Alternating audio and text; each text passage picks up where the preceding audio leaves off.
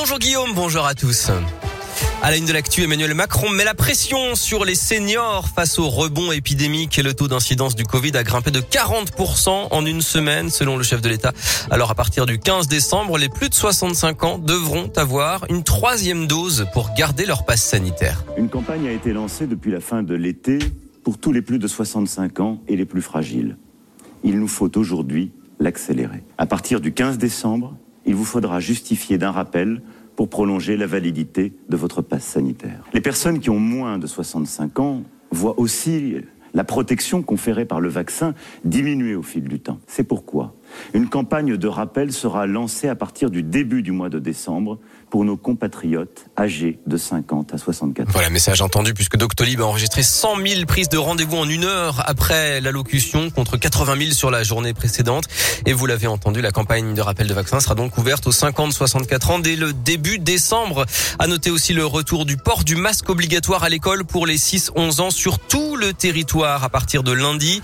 Ça ne change rien pour les élèves du Rhône, de l'Ain et de l'Isère qui ont déjà le masque depuis la rentrée à cause d'un taux d'incidence entre 72 et 75 dans nos départements. Dans l'actu, au moins 34 établissements de santé de la région, dont 6 du Rhône, ont fermé des services faute de personnel paramédical. C'est ce qui ressort d'une enquête menée par France Asso Santé. Les hôpitaux et cliniques font face à une pénurie de personnel jamais vue. À Givor, la mobilisation continue pour rouvrir le service des urgences la nuit. Une pétition a recueilli près de 400 signatures et une nouvelle manif est prévue vendredi 19 devant l'hôpital. Selon la direction, il manque deux médecins pour que les urgences puissent rouvrir 24 heures sur 24.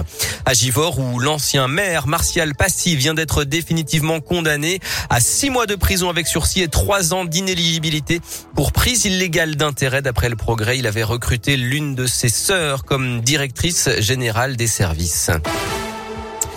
Une BD pour apprendre le consentement aux enfants. J'ai le droit de dire non. C'est le titre de cette bande dessinée qui sort aujourd'hui avec les dessins de l'illustratrice lyonnaise Fanny Vella. On y suit la conversation d'une petite fille, Ayo, avec la lune qui vient lui rappeler son droit de dire non.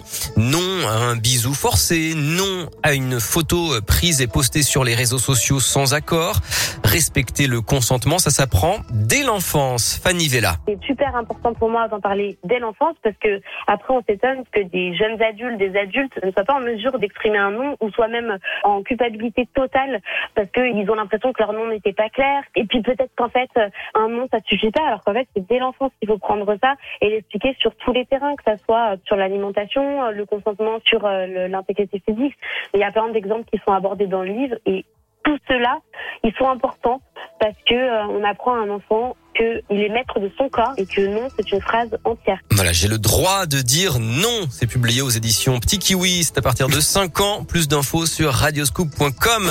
Et puis du foot avec la Ligue des champions féminines. Les Lyonnaises, leaders de leur groupe, reçoivent les Allemandes du Bayern Munich. Deuxième ce soir à 21h à Dessine.